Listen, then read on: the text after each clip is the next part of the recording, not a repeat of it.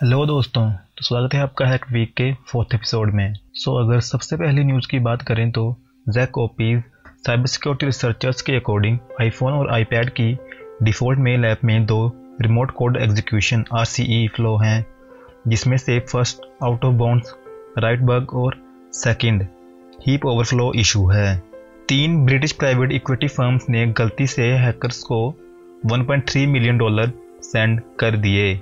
जिसमें से कि सेवन लाख डॉलर तो परमानेंटली लॉस्ट हो गए हैं, जो कि वायर ट्रांसफ़र किए गए थे, पर कुछ पैसे वापस रिकवर हो गए हैं। जब चेक पॉइंट रिसर्चर्स ने ब्रिटिश प्राइवेट इक्विटी फर्म्स को इसके बारे में अलर्ट कर दिया ईसेट के साइबर सिक्योरिटी रिसर्चर्स ने ट्वेंटी अप्रैल को विक्ट्री गेट नाम के एक बोटनेट को शट डाउन कर दिया जिसमें लगभग 35,000 विंडो सिस्टम को कॉम्प्रोमाइज किया था और अटैकर्स इन्फेक्टेड सिस्टम का यूज़ मोनरियो क्रिप्टो करेंसी को माइन करने के लिए कर रहे थे। Cyber security company Group IB के according cyber criminals 4 lakh credit और डेबिट कार्ड डिटेल्स को Joker's Stash carding market place पर सेल कर रहे हैं जिसमें से 49.9 परसेंट साउथ कोरिया और 49.3 परसेंट रिकॉर्ड्स यूएस के हैं।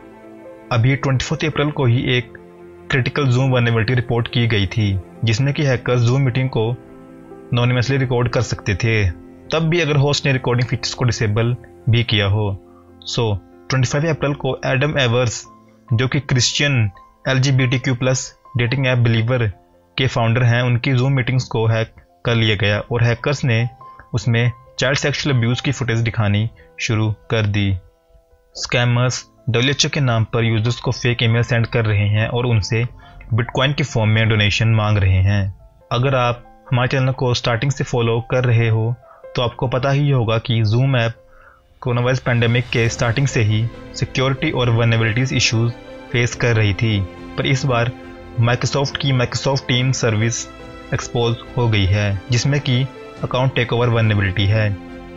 साइबर आग के रिसर्चर्स ने माइक्रोसॉफ्ट टीम्स में एक वॉम लाइक वनरेबिलिटी निकाली है, जिसमें कि हैकर मलिशियस यूआरएल या एक जीआईएफ इमेज को माइक्रोसॉफ्ट टीम्स में सेंड करके एमएस टीम्स के पूरे के पूरे रोस्टर को हाईजैक कर सकती है।